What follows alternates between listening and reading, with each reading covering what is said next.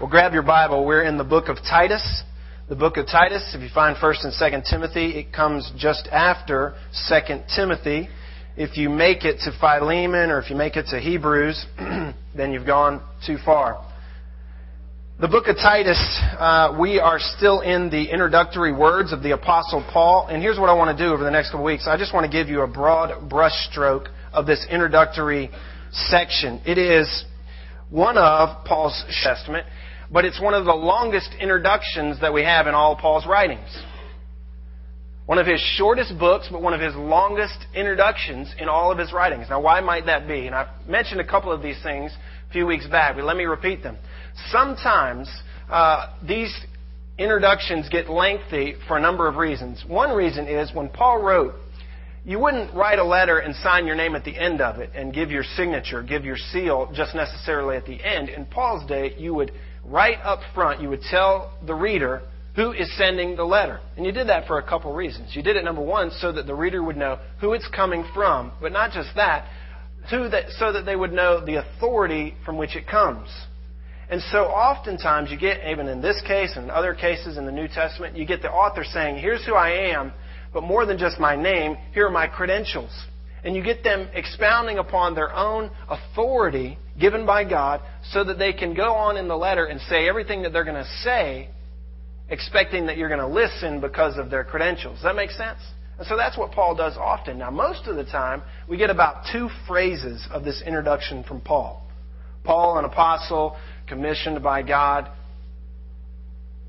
And he goes on. That's usually it. And he has this few different ways that he normally pens that, but most of the time it's just a couple phrases and he goes on. Well, this one, check this out. I'm going to read you these four verses. We're only going to get uh, through verse 1 today, but I'm going to read you these first four because they're one sentence. It's one long hope of eternal life, which God, who cannot lie, promised long ages ago, but at the proper time manifested, even his word, in the proclamation with which I was entrusted according to the commandment of God our Savior to Titus, my true child in a common faith, grace and peace from God the Father and Christ Jesus our Savior. Ah, now take a breath. That was one big, giant sentence of Paul's introduction. All right? Uh, another reason why you would give a long introduction, a long greetings, is not only to express your own authority, but sometimes you had to do it to express the authority to which the person you are writing has. So Paul is addressing this to Titus. And basically, he's saying, all authority that I have as Paul, an apostle and a bondservant, I'm putting upon Titus, who's going to lead you in everything I'm going to teach you in the rest of this letter. And so he says, to my true son, my two, true child in the faith, Titus. So he's putting his authority not only out there of himself, but he's pouring it upon Titus as well, so that everybody there in Crete who's going to read this letter will know that Titus has been granted the same authority that Paul has. There's another reason you would do this and Paul loves to do this in his greetings, he loves to give us hints and clues as to the content of the rest of the letter. What do I mean by that? In these elaborate greetings, even the short greetings, Paul mixes them up, but if you pay close attention, they're not just, hey, how you doing type greetings. They're greetings where he uses specific wording, specific phrases. And those phrases, that wording, often leads us to clues as to what the rest of the letter is going to be about. So if it's going to be a positive letter, he's going to start off positive. It's going to be a, uh, so oftentimes you're going to get a number of clues right up front as to what the rest of the book is going to be about. So this is an elaborate, deep, uh, sometimes convoluted with all these prepositional phrases. Trying to understand them is difficult. This morning I just want to give you a broad brushstroke of the rest of verse 1 I've already showed you in the last couple weeks, we've looked at, uh, in Paul's greetings, we've looked at the man, Paul himself. And we've talked about uh, these things that Paul has called himself. Number one, he called himself a slave or a bondservant. It expressed his attitude, his humility towards God, and his service towards God. It was a, an expression of him saying, you know what, everything about my life I give over to this God. He is worth it. He is a good master, and just like a bondservant in Paul's day and time, uh, in the secular world, would decide that he is going to stay with his master even after, after he's been freed, that bondservant could say, I'm going to stay with this master because life in bondage to this master is better than a life that I could provide for myself out on my own, being free. And Paul takes that and he equates it to the spiritual realm. He says, That's how I feel towards God. My life is much better off being a servant to God than out on my own, trying to find my own way. He says, I'm a, I'm a humble slave of the king. That's Paul's attitude. That's the man's attitude. And then he went on to say, I'm also an apostle. He told us about his attitude and he told us about his authority. He was one of the called out apostles. You bow the knee and God sends you out. You fall down at his feet and he'll pick you up and say, Go for me here. He was a messenger, he was a delegate of God. His attitude and his authority is what he showed us. That's the man. This morning I want to talk to you about not the man, but I want to talk to you about the mission that the man had. The mission. Finish verse 1. Paul, a bondservant of God and an apostle of Jesus Christ. Now we're going to get two phrases here that are Paul's mission in life. Now look up at me here a second. What is your. That was good. You guys pops up. Down? What is your mission in life? Think about this before we get into Paul's words. What about you? What about you? Now, before reading it, what do you expect the Apostle Paul's mission in life is going to be? What do you think this guy is going to spend his life on? What do you think a bondservant and a messenger is going to spend and invest his life in? Check it out. For the faith of those chosen of God and for the knowledge of the truth which is according to godliness. What is Paul about? What is his mission? What is his purpose? What is he for in life? What is the Apostle Paul, the humble servant and the messenger sent by God? What is he for? What is he investing his life in? What is he going to spend every ounce of energy he's got I'll tell you where I'm going to invest and spend all my energy. Number one, he says, for the faith of those chosen of God. Very simply, in a broad brushstroke, that's evangelism. It's what we call evangelism. Paul is going to spend his life for the faith of those that God would call out for his own name's sake, for his own glory. Paul is going to spend his life on the faith of those who would know the same king that Paul, the humble servant and the messenger of, knows. It makes sense, doesn't it? I mean, it makes sense, the guy who would say from the right off the bat that I am a slave to my master and I'm a messenger of this king. What am I going to spend my life on? I'm going to spend my life telling other people, building up the faith of others so that they know the same King, so that they're just as humbled. Amen? Purpose part A for Paul. What is he going to spend his life on? Evangelism. Part two, he says, not just for the faith of those chosen of God, but for the knowledge of the truth which is according to godliness. Part B of Paul's life purpose, his mission, you can say it's edification. Part A, evangelism. Part B, edification. Or, if you like, discipleship in that faith. Evangelism, discipleship. Making disciples, maturing disciples. Their faith and their knowledge of that truth. That word knowledge, it's the word epignosis.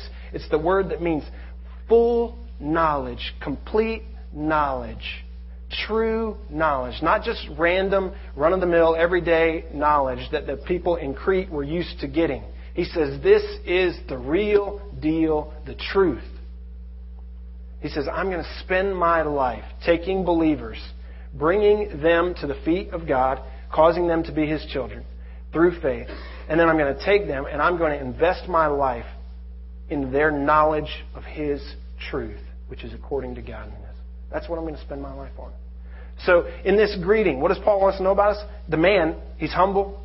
He's a bondservant of God. He's totally committed to God.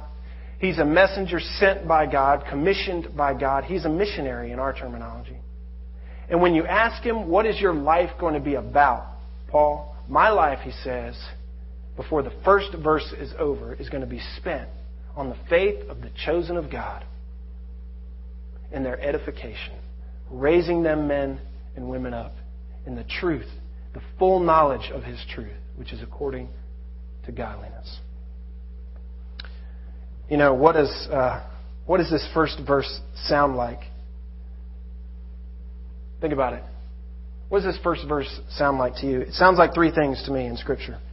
Number one, Preston uh, alluded to it earlier. It sounds to me a lot like Isaiah 6. The life of Paul, like Isaiah 6. Go ahead and turn there. I wasn't going to have you do it, but since we talked about it twice, we got to look real quick. Isaiah 6. In the year that King Uzziah died, I saw the Lord high and lifted up, lofty, exalted upon his throne, and the train of his robe filled the temple. Got there yet? Seraphim stood above him, each having six wings. With two wings, they covered their what? Eyes.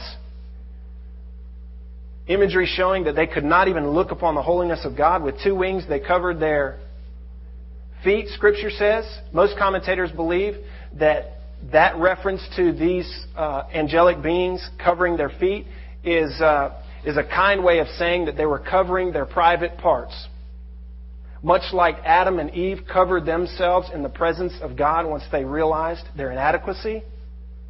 Most commentators believe that these angels are covering their eyes. I can't even look upon the holiness of this God. They're covering their privates, saying, We are, like Isaiah will say here in just a moment, we're undone, we're incomplete, we're insufficient. We don't want God to look upon our shame. He is holy and we are not, is the bottom line. That's what these angelic beings are doing. We get a good clue from them. And with two they flew. Verse 3 And one called out to another and said, Holy, holy, holy is the Lord of hosts. The whole earth is full of his glory, and the foundations of the thresholds trembled at the lips. And I live among a people of unclean lips. For my eyes have seen the King, the Lord of hosts. Then one of the seraphim flew to me with a burning coal in his hand, which he had taken from the altar with tongs. He touched my mouth with it and said, Behold, this has touched your lips, and your iniquity is taken away, and your sin is forgiven. Verse 8 Then I heard the voice of the Lord saying, Whom shall I send? If this were in the Greek, it would be apostolos. Who would be my apostle? Who will go and be a messenger, a delegate on my behalf? Who will go for us? Then Isaiah said, here am I, send me.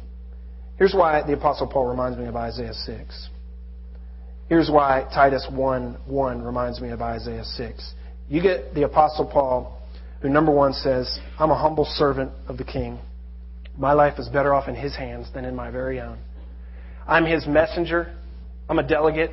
I carry not my own words, but I carry his. I'm telling his story. My life is going to be spent on two things, if you want to know. My life is going to be spent on the faith of those who would come to know by grace their King. And my life will be spent on growing those men and women up in the true knowledge of that faith. That's what I'm going to spend my life on. And here's what I know about the Apostle Paul, and here's what we can gather from even this very first verse. Like Isaiah, at some point in Paul's life, and we know it well, the road to Damascus. He runs in to the holy God, and his life is forever changed. Isaiah sees God in all of his grandeur, in all of his holiness. And he says, like Isaiah, Woe is me. I'm undone. He turns his life over to God, and now his life is not his own. His life is for the king. His life is then in God's hands. And when God says, Who will go for us? Whom can we send? Paul is there just like Isaiah, ready to say, Here I am. Now that you've cleansed me, send me. I'm ready to go. Humility, messenger. What am I going to spend my life on? I'm going to give it all to God. And I'm going to be about the business that God is in the business of. Calling his chosen people out for his own glory, raising them up in the full knowledge of his truth, which is according to godliness. That's what Paul's going to spend his life on. Listen, because Paul has seen God, he has turned over his life, aptly understanding that he has been bought with a price and that his life, not just his Sundays, his life is not his own. It belongs humbly and lovingly to another. Therefore, Paul is for, Paul is for whatever God is for.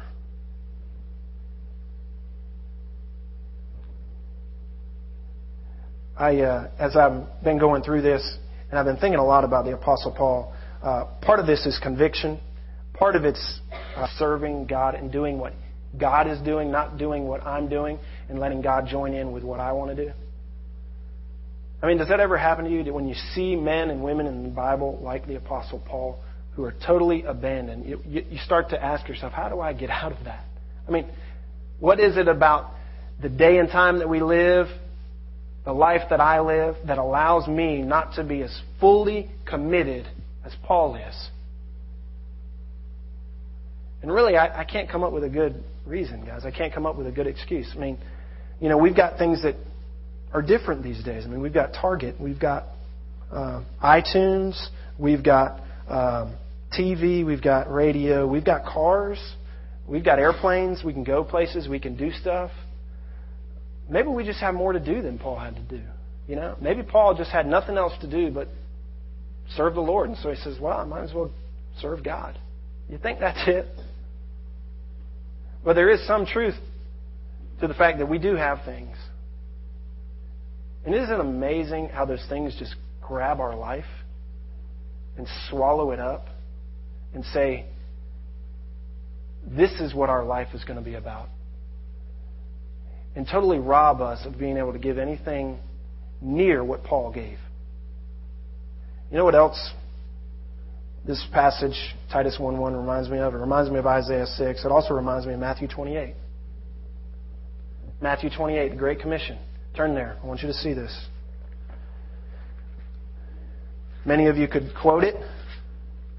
Paul's life, Titus 1.1, is the Great Commission in his own life. Matthew 28.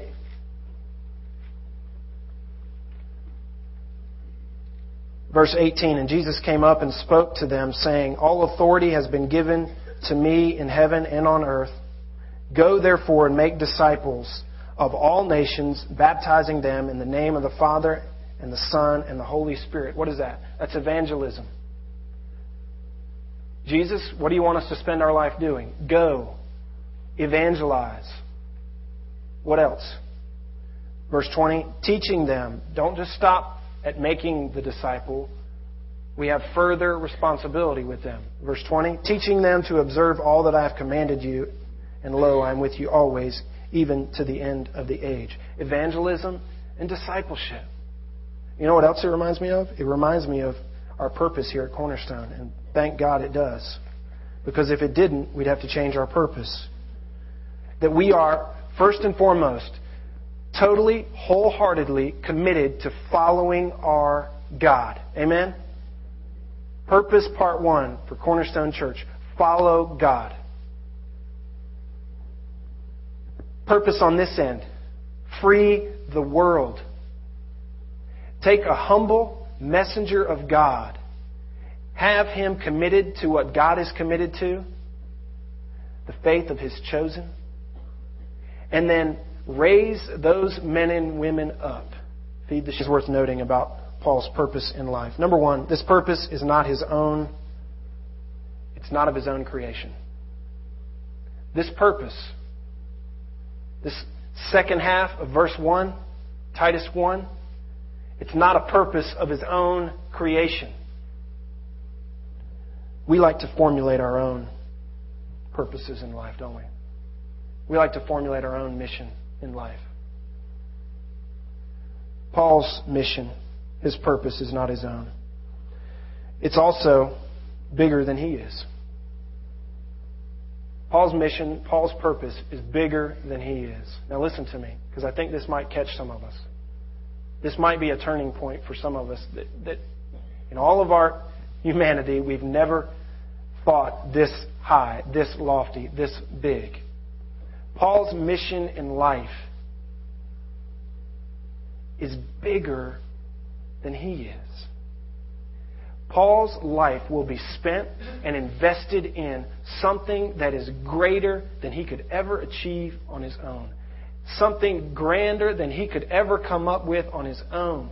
You'll never, ever, ever find anything, young people especially, listen to me, you'll never find anything worth giving your life completely and fully to that will match what we've seen here in Titus 1 1. Amen? If you find it, tell us. We'll all go spend our life on it and be better off. It's not out there.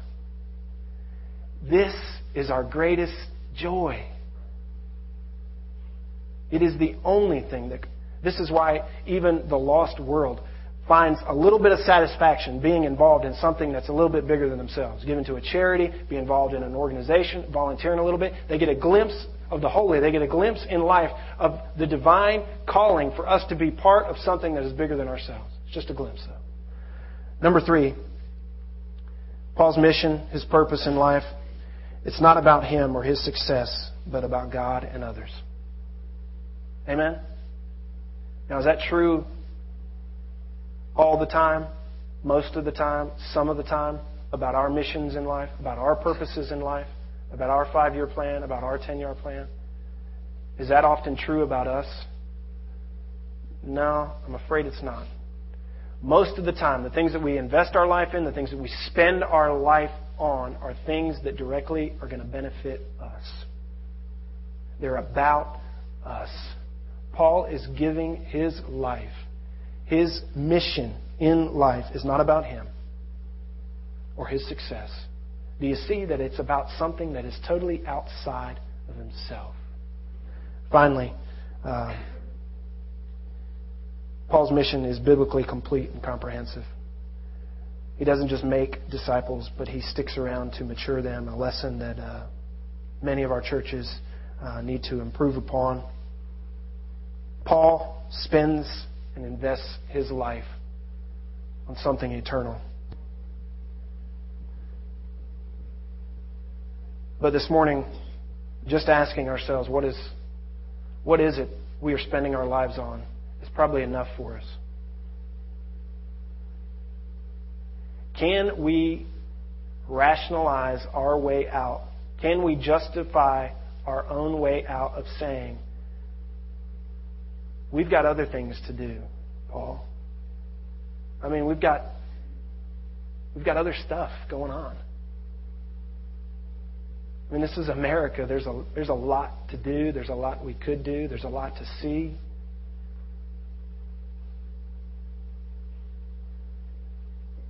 Don't,